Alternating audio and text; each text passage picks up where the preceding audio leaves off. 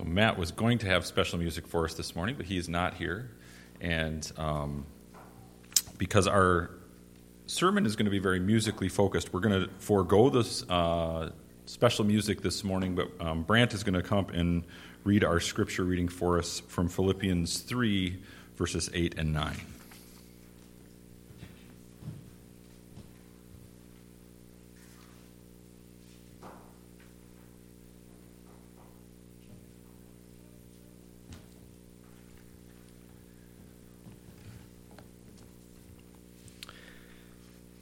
What is more, I consider everything a loss because of the surpassing worth of knowing Christ Jesus, my Lord, for whose sake I have lost all things.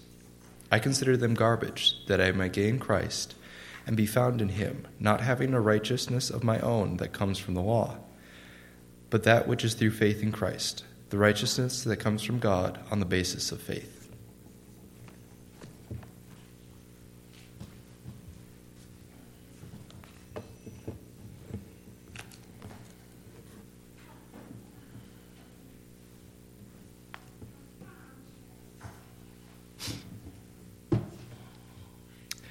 That would be some pretty dark days, um, Shackleton's men waiting for him to come back. And um, there was nothing, no work they could do to make him come any faster. All they could do was just sit there and wait. Uh, we've seen documentaries on the time that they spent waiting. They had hardly any food. They were starting to lose teeth because of their malnutrition but they kept waiting.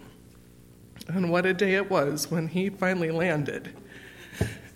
That is what we are waiting for is a savior who takes us not only through the dark times, he went through the dark times first um, to the very depths of what um, the death we should die would do. And he raised back to life, giving us hope, a reason to wait. Um,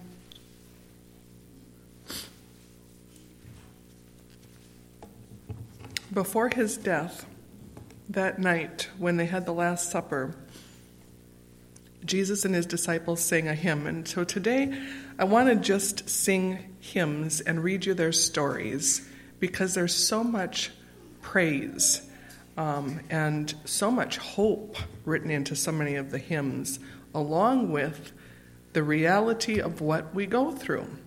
Life isn't just all happy and joy. There's a lot of struggle and trial too, but when you have Jesus, there is a focus um, other than what the world is doing to you.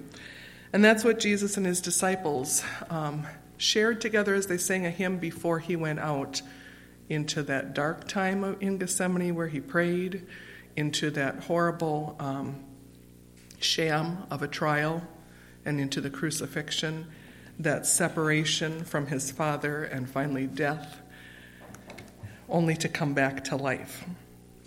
So, our hymn that we're going to sing first is going to be 522 if you want to turn there while I'm getting our story to read to us. 522 My hope is built on nothing less than Jesus' blood and his righteousness. The story goes Edward Mote, born in London on January 21st in 1797, was apprenticed to a cabinet maker.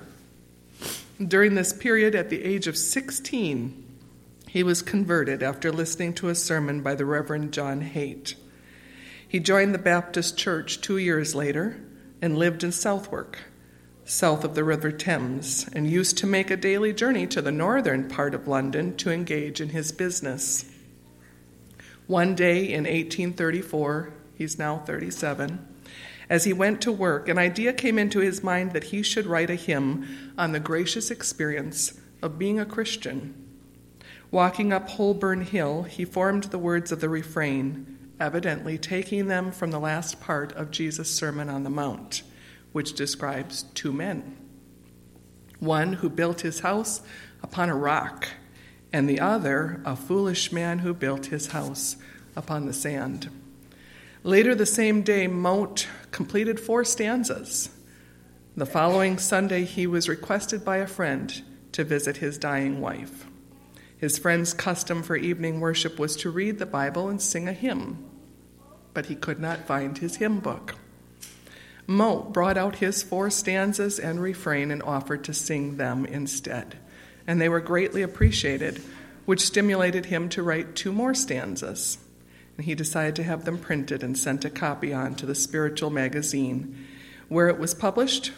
It was taken into hymn books in 1836 and 1837, and Mote included it with 99 others of his compositions in his Hymns of Praise, a new selection of gospel hymns in 1836. And he had it under the, under the title, The Immutable Basis of a Sinner's Hope. Let's sing 522. My hope is built on nothing less.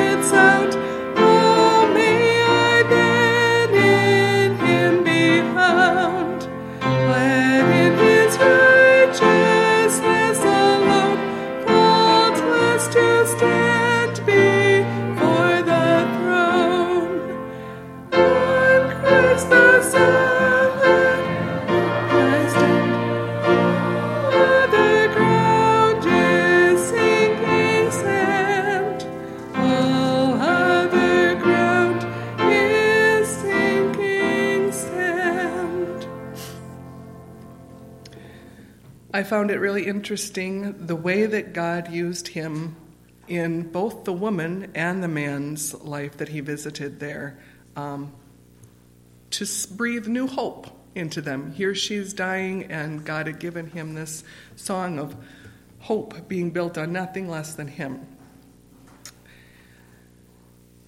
He then is all my hope and stay. When everything around your soul gives way, I don't know how many of you feel like you've been in that spot where everything is giving way. I had a bad kidney disease back in 2006, is when it started. And for a year and a half, I felt like everything was giving way. Um, I remember sitting at the kitchen table one day with the CD player on, and our next song came and it began to play. And as I listened to it, knowing that I could hardly do my housework, um, my body hurt all the time, Because of that, I farmed my kids out to their grandparents most of the time.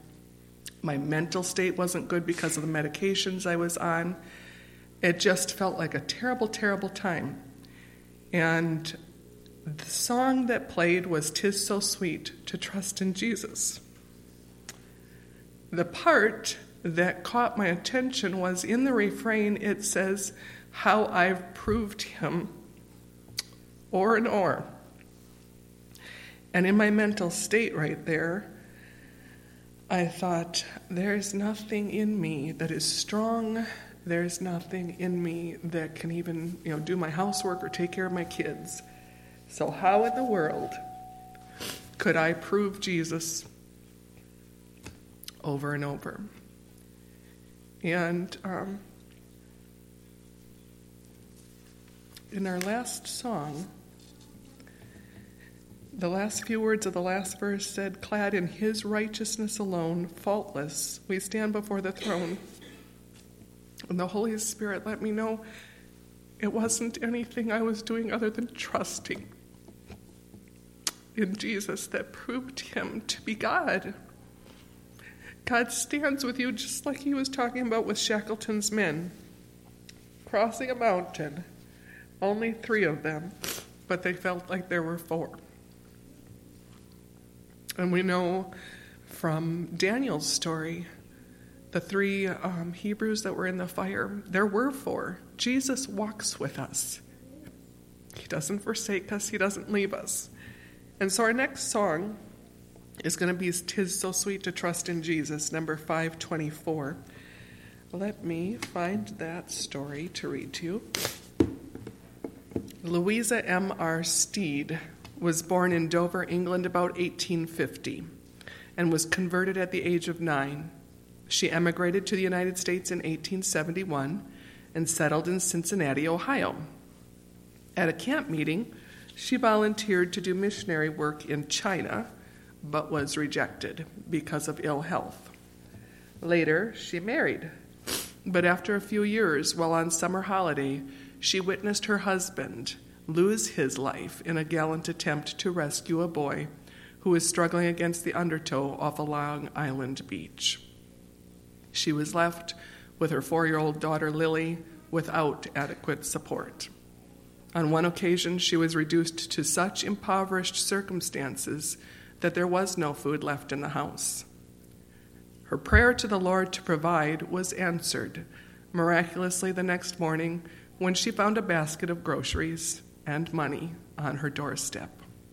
This experience led her to write the words of this hymn. Steed's early desire was to be fulfilled, for she emigrated to South Africa on her own and was a missionary in Cape Colony for 15 years. In 1900, she married Robert Wodehouse, a South African Methodist minister. However, ill health caused them to go to America, where her husband served as a local Methodist pastor. They were able to return to South Africa and were missionaries in southern Rhodesia, which is now Zimbabwe, until her death at Penkridge near Umtali on January 18, 1970. 17, sorry. The tune, unnamed but sometimes called Trust in Jesus, was composed especially for these words by William James Kirk- Kirkpatrick. Let's sing 524 Tis so sweet to trust in Jesus.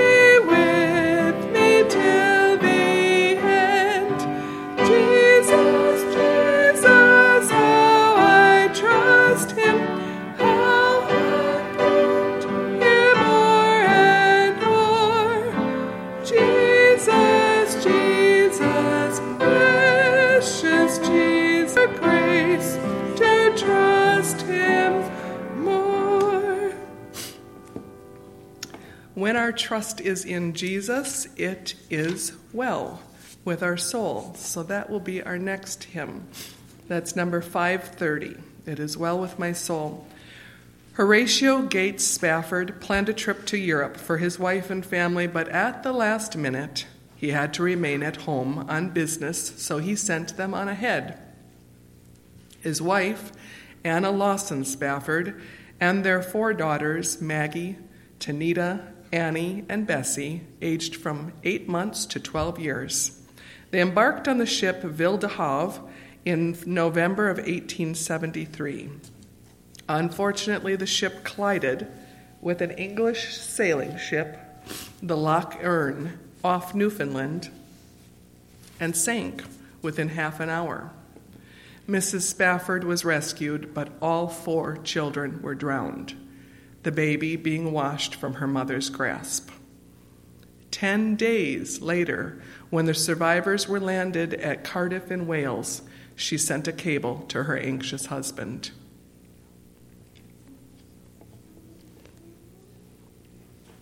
Saved alone.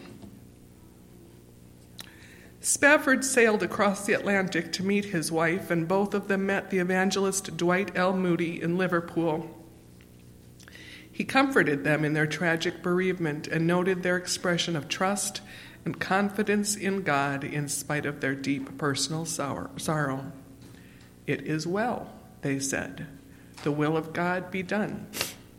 Spafford had the cabled message, saved alone, framed and hung in his office, and on the occasion of Ira D. Sankey's visit in 1876, again expressed his resignation to God's will it was then that he was inspired to put his thoughts into verse, and this hymn was written two years after the tragedy. One stanza is omitted in the Seventh day Adventist hymnal. That stanza says, Though Satan should buffet, though trials should come, let this blessed assurance control that Christ hath regarded my helpless estate and hath shed his blood for my soul. Number 530, It is Well with My Soul.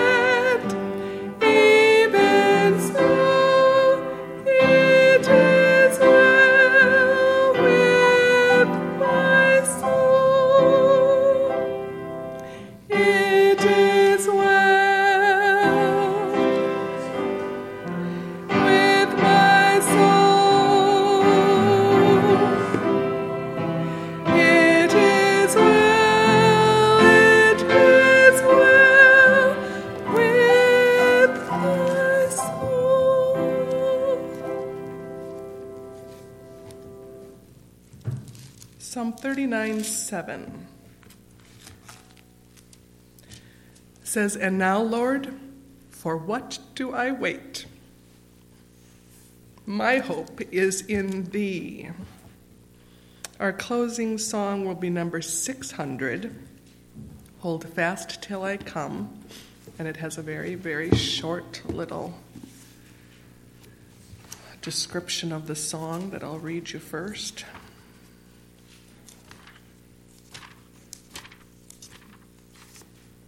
Hold fast till I come. This hymn appears in Hymns and Tunes, 1886, both words and music being composed by Franklin Edson Belden. These words are a composite of Bible texts or portions, the theme being the solemn injunction to the Church of Philadelphia to endure to the end. Behold, I come quickly. Hold that fast which thou hast that no man take your crown. And now, Lord, for what do I wait? My hope is in thee. Just like Shackleton's men's hope was in him, and it didn't fail, even more. Our hope in Jesus will not fail. Let's stand and sing 600.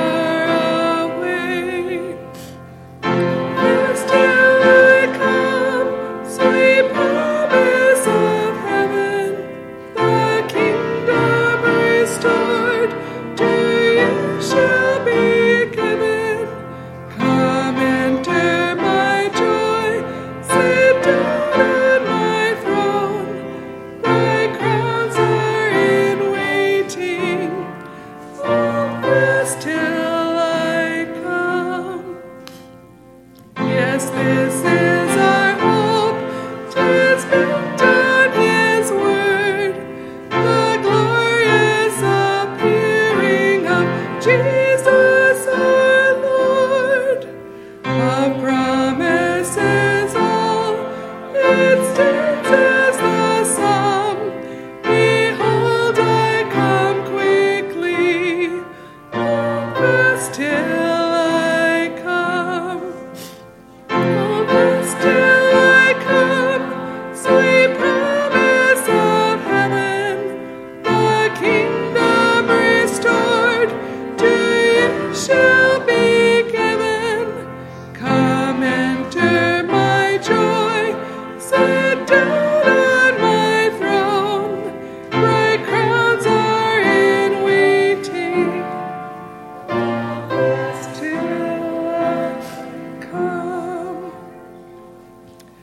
Father in heaven, we want to hold fast till you come.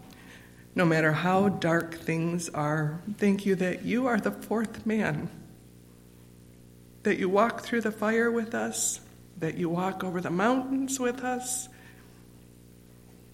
that we can hold fast knowing your promises are sure. You fulfill them all, and you are our life. Thank you that waiting for you is good. In your name we pray. Amen.